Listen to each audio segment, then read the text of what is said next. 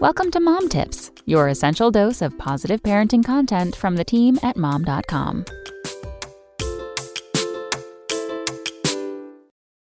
Ideas for babies who don't want to eat solid food.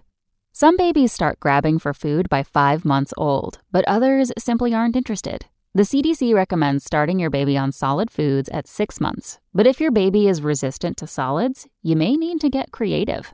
Some good solid foods to try include bite sized pieces of cooked vegetables such as carrots, peas, or squash, cooked pieces of pasta, slices of banana, and mashed potatoes. If your little one is resistant to solids, they may not be hungry enough. At nine months or older, caregivers should try offering food before milk, staying as consistent as possible. Eating your own meal alongside your baby can also model good eating habits. Turning mealtime into a game is another method. You can treat the spoonful of food like an airplane or a train, or make silly noises with every bite. Remember that getting your baby to eat solid foods may take some time.